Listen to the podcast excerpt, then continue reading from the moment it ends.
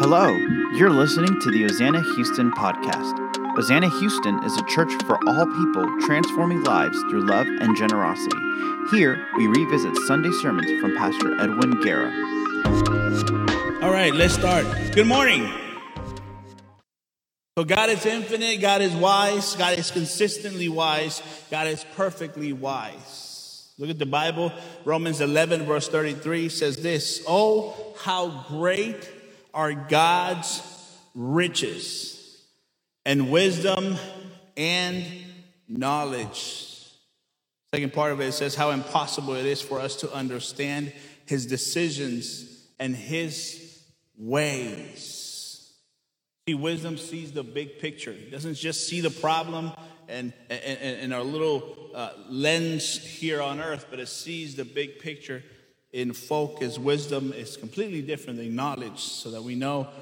Uh, let me read you this. You can have knowledge without wisdom, but you can't have wisdom without knowledge. Look at what Psalms 147, verse 5 says this How great is our Lord! His power is absolute, His understanding is beyond comprehension. So, one of the ideas and the reasons we're looking at God's attributes, and especially this one on wisdom, is so that you and I can understand the type of God that we serve, the God that is all knowing, all powerful, that is complete, that everything is in his hands, that he is a sovereign father that is completely, never out of order, never out of control, but completely in order and in control of every decision that you make and everything that happens on this earth, even if that's good or bad, God is in complete control. Amen? I think we need to understand the type of God that we serve and we worship and we sing to and we come to uh, and want to know and grow. The Bible says, Oh, the depth of the wisdom of God. God's wisdom is such that his judgments are unsearchable. His wisdom is so deep that it is impossible to interpret at times. It is so deep that he has no need or ever will have any need of counsel from anybody. Amen. That is the God that we serve. In fact, God's wisdom is such that he does not and cannot increase his wisdom. Like there is nothing else he can add to his wisdom. To increase God's wisdom, something would have to go into his mind that has not already come out of God's mind. So it's impossible. Look at what Romans 11 36 says For everything comes from him. Amen to that. And exist by his power. And it is intended, I'm in Romans 11 36, for his glory. I'll read that verse again, that part. For everything comes from him and exists by his power and is intended for his glory. All glory to him forever. Amen. Your life is here, it's happening because it is for his glory. It is not for your pleasure, it is for his glory. Amen. You and I woke up today and took that first breath of life because he allowed us to take that breath of life. He is in complete control. Amen. Once again, God is infinite in his wisdom. There is no wisdom in the universe that he does not already have. Now, we can conclude that God always knows the greatest goal in every situation. Uh, do you agree with me with that? That God knows best. I think we need to we need to come to it because I'm going to say something, I'm going to read something that's going to help us for the rest of our lives. Okay? If you understand that He knows best, I think we can all agree that God knows best for us, right? All right, so if God knows the greatest goal in every situation and the perfect way to achieve it, I would suggest that you and I yield and surrender to his perfect wisdom. And I read the Proverbs that can help us with that. Let me read Proverbs chapter 4, verse 6 and on. And I want to read these verses, and I pray that you and I can apply them, not, you know, when you get older in life, or no, no, like today, to start applying these things today, because they are direct instructions from God so that we can live according to his word. I think that every Christian wants to live according to God's word. But the truth is that not every Christian lives according to God's word. And the reason we don't live according to God's word is because we don't have God's word in us. Does that make sense? I think we all have good intentions, but we all know that there's a bunch of people in hell with good intentions. That's just the truth, right? But how a Christian can actually live what God wants him to live and by the standards that he wants him to live is that the word of God needs to be present in our lives. Think about the things that you fed your mind this week. Think about that. Just think about that. Hours and hours of useless information. And then we want to live a righteous life that, that, that, that honors him. It's, it, it's, it doesn't work, it doesn't add up. Right? So, to live according to his standards, I have to have word of God in me to start walking this out daily. All right, so let's read. Please help me read Proverbs chapter 4, verse 6 all the way to 13. It says, Don't turn your back on wisdom. So we're hearing instructions from God for ways to live according to his word. It says, Don't turn your back on wisdom, for she will protect you. Love her, and she will guard you. Getting wisdom is the wisest thing you can do. And whatever else you do, develop good judgment. Verse 8 If you prize wisdom, she will make you great. Embrace her and she will honor you. Verse 9 She will place a lovely uh, wreath on your head and she will present you with a beautiful crown. Verse 10 My child, listen to me and do as I say, and you will have long, a long, good life. Somebody should write a book that says the secret for success is the word of God in your life. Oh, yeah, it's already been written. It's the Bible. The secret for success on this earth is the word of God in your life. It says here, how many believe the word of God? Uh, how many? Uh, almost everybody here, but I hope everybody. Right? Do you believe that is the inspired word of God? Amen. That everything it says from beginning to end, it is inspired by God. Amen to that. Right? And everything that is here in this book, it's for our good. It's what God left, is the information that you and I need to be and have a life that honors Him And even God in all of this says, if you just do this, man, my promises are that you will have a long life and a good life. Isn't that what everybody else is selling? Everybody that's out there in the world selling success. Do this and seven points to be a better uh, manager of your money, and you know ten ways to make more money, and all whatever it is. Right? Everybody's trying to have success in something. It's it's already been done. It's the word of God. But what happens? Oh no, no, no, that, that that's that's too boring. That's that's that's not for me. Why? It's God's word. Every Christian should have a desire to know God better.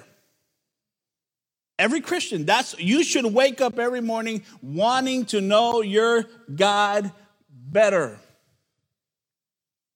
You should have a reading plan. You should have something that pushes you to read the scriptures daily. Without this word in us, we sin more often. Does that make sense? The reason we sin more often is because there is no word of God in our lives. The verse says, My child, listen to me and do as I say. Verse 10 in Proverbs uh, 4. And it says, And you will have a long, good life. Verse 11, I will teach you wisdom's way and lead you in straight paths. Verse 12, when you walk, you won't be held back. When you run, you won't stumble. Aren't these amazing promises? Verse 13, take a hold of my instructions. Don't let them go. Don't let them go. Guard them. For they are the key to life. Are you kidding me? There should be another book, The Key to Life. In the Word of God. It's already been written. I love how it finishes. For they are the key to life. Now, who here knows why the people of God perish? For lack of wisdom, right? We don't have this in us, so therefore we don't believe correctly. Because if we had this in us, the Word of God creates in us faith. And so when we read a promise, and a direction and an instruction from Him, we say, Amen. That's right. I'm going to do this. This is what God is asking me to do. Why do we question what His Word says? If we say we love Him. So, what type of wisdom should we seek? Thank you for asking. Every Christian should live a life that are searching to grow in the knowledge of Jesus Christ. We need to find God's wisdom so that daily we can shine the light of Jesus.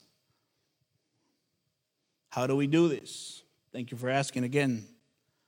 Book of James, chapter 3, verse 13 says this If you are wise and understand God's ways, right? So he's saying, if you do this, if you're wise, if you search this, the scriptures, it says, prove it by living an honorable life, doing good works with the humility that comes from wisdom.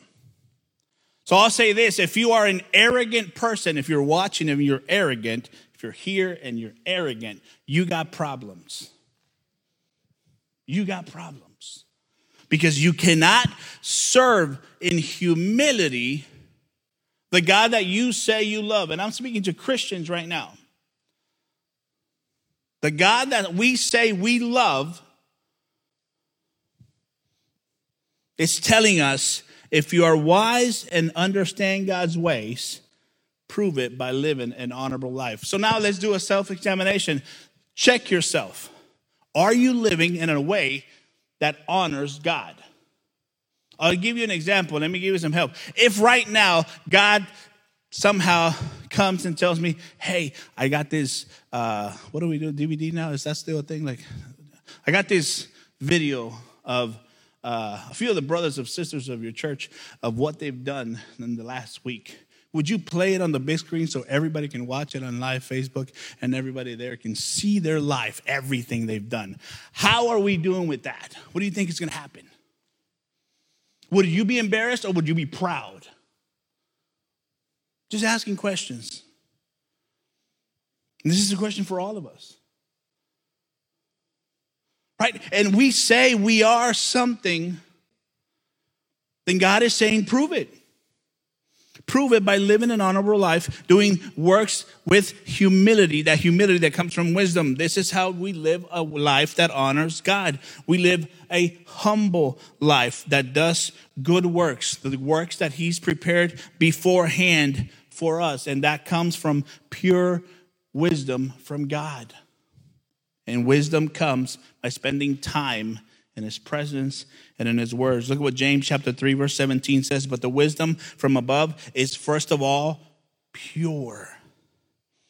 It's also peace, loving, gentle, and all time at all times, and is willing to yield to others. It is full of mercy and the fruit of the good deeds. It shows no favoritism and is always sincere. It, it, it reshapes who you and I are. When we have the wisdom of God, it reshapes our thinking. I don't look at somebody and think less of them. I don't live my life uh, uh, uh, being arrogant. But I see what God's instructions are for my life, and I understand how much I need Him, and I surrender to His will and His word, and then I live out my days doing my best to honor him because I love him and he deserves my best. We have work to do, church. Let's ask for the right wisdom. Look at what James chapter 1 verse 5 says this. If you need wisdom, amen, ask our generous God and he will give it to you. Isn't that amazing? So we're learning everything about wisdom, how it helps us live a life that honors him. And God comes and says, Hey, by the way, if you lack wisdom, ask me, and I will give you wisdom. That is the God that we serve, a God that is saying, This is not out of the realm of possibility. I am here with you. I'm walking this out with you. I need you to know that you are not alone. I'm not asking for impossibles. I am asking for you to trust in me. Put your faith in me. This is what he's saying. If you need wisdom, ask our generous God, and he will give it to you. He will not rebuke you for asking. Amen. Wisdom, wisdom. Let's ask for it. Let's, let's desire it. All right, let me shift a little bit and go to God's faithfulness real quick, and I won't be as long with this one. How many here believe that God is faithful? Even when we're unfaithful, right? I think we've we've lived long enough and we probably attended church long enough to understand that he is definitely more faithful than we are. Right? So that is where our trust comes, right? Because he is faithful, because he paid the price on the cross. I can wake up and trust that he is on my side. Now, look at two verses Romans 8. We're going to read 29 and 30. And I will encourage you to read the book of Romans at some point in your life, the whole thing, right? But I encourage you to, especially this week, maybe read Romans 7, 8, 9, 10, 11. Just read the whole thing, but especially those, right? And don't like rush through it. Like, even if it takes you the whole week, just read a chapter. Just it's okay. Just, just spend time in the Word of God. I mean, you spend enough time on Netflix, right? Or what else do we watch? Hulu and what else? Uh, Disney. That thing Disney is there too. What else? Don't act like you don't know what else is. What else is there? What else they got? What is it? Uh, Prime, right? There's movies on that too. So all the stuff we we have all that stuff, and then obviously our specialty, social media with people, right? Spend hours and hours on that. So let's remove some of those hours and put them in the Word of God in our lives and see what happens. See the changes that happen in our mind.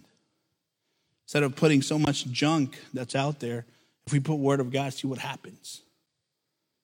All right, so let's read Romans 8, verse 29 and 30. It says, For God knew his people in advance. That's you and I, and he chose them to become like his son, so that his son would be firstborn among many brothers and sisters. This is God's faithfulness. Verse 30.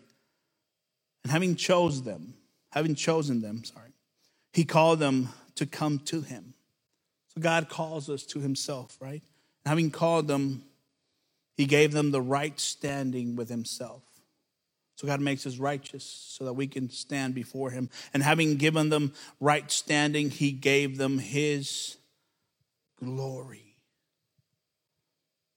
This is God's faithfulness from the beginning of time to the future, to the end of time. The people of God have been chosen and separated for himself. None of them will be lost. We belong to Jesus. Amen.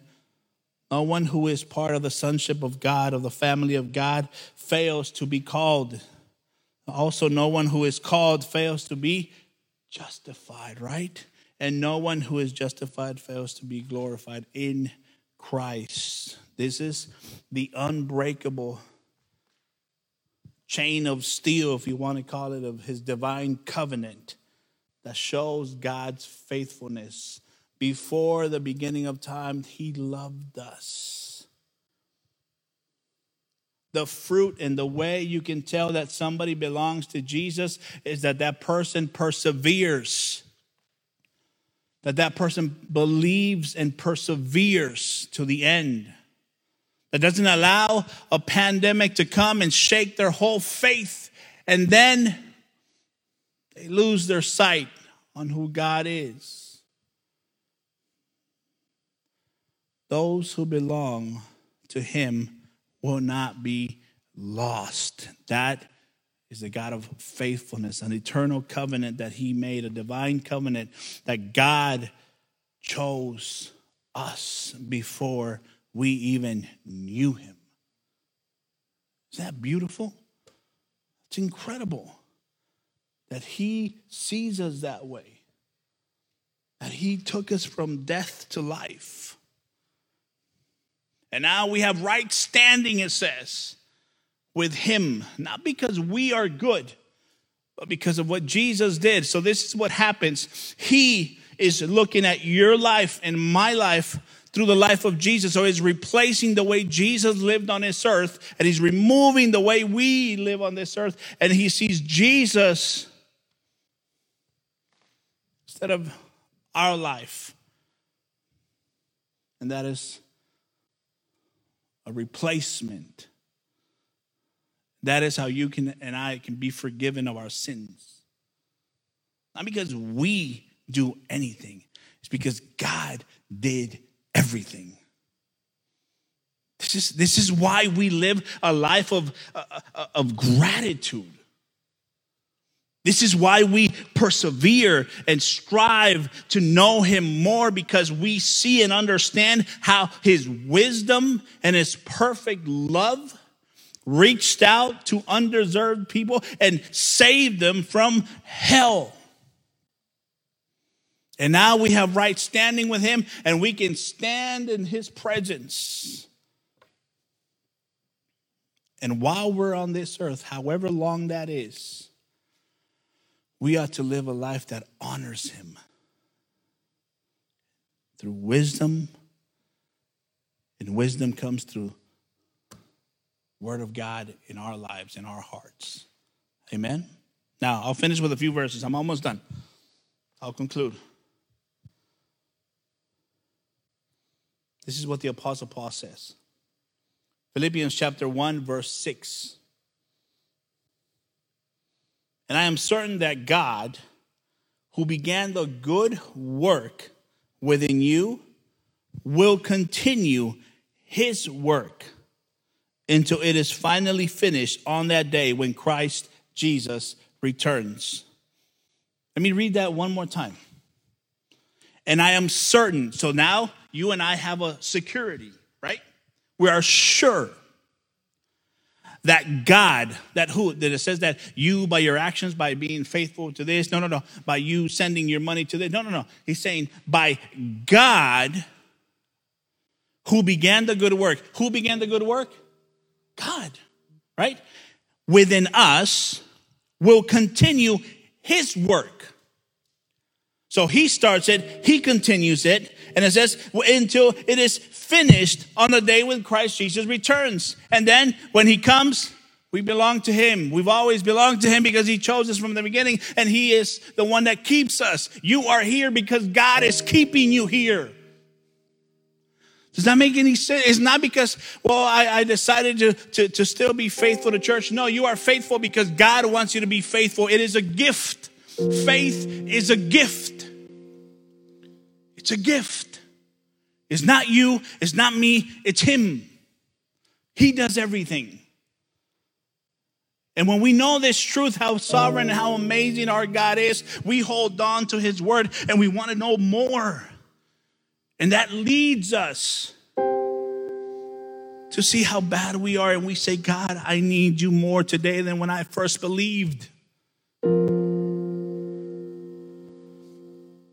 want to serve you with all my heart. I want to love you. I want to live this life in a way that it truly honors you. This is what this causes when we see how big our God is and how faithful He is and how amazing He is. Throughout time, He's been saying to creation, Return to me, return to me, return to me. He is holding His wrath back still, and He's saying, I'm still extending grace to everyone. But the time will come when He will stop calling those who belong to him. And he will pour out his wrath on the unbelievers. 1 Corinthians chapter 1 verse 8 and 9 says he will keep you strong to the end. Notice he doesn't say and you will keep yourself strong by doing this or that. It says he will keep you strong to the end, that you will be free from all blame on the day when the Lord Jesus Christ returns. You can stand before the Father blameless. Please take a second and think about your life. Do you think you are blameless? None of us are blameless. But because he is faithful to his promise that he made before the beginning of time by choosing you, in the end, he will give you right standing before God. Continue reading verse 9. God will do this, for he is faithful to do what He says. And He has invited you into partnership with His Son, Jesus Christ. You see how, uh, what a privilege that is? These are the promises of God who cannot lie. Those who are born again are as secure as God's faithfulness. And God's faithfulness is everlasting. So you are secure in Christ because He is faithful, because He is good. And I'll finish with this last verse. 2 Timothy chapter 2 verse 13 says this if we are unfaithful if we are unfaithful he remains faithful, or he cannot deny who he is. Amen? That is the hope that you have. That is the hope that we live with, that he is faithful. Thank you so much for listening to the Hosanna Houston podcast. If you have any questions or prayer requests, feel free to email us at info at hosannahouston.org. Follow us on Facebook and Instagram at Hosanna Houston. If you would like to donate, visit our website, hosannahouston.org.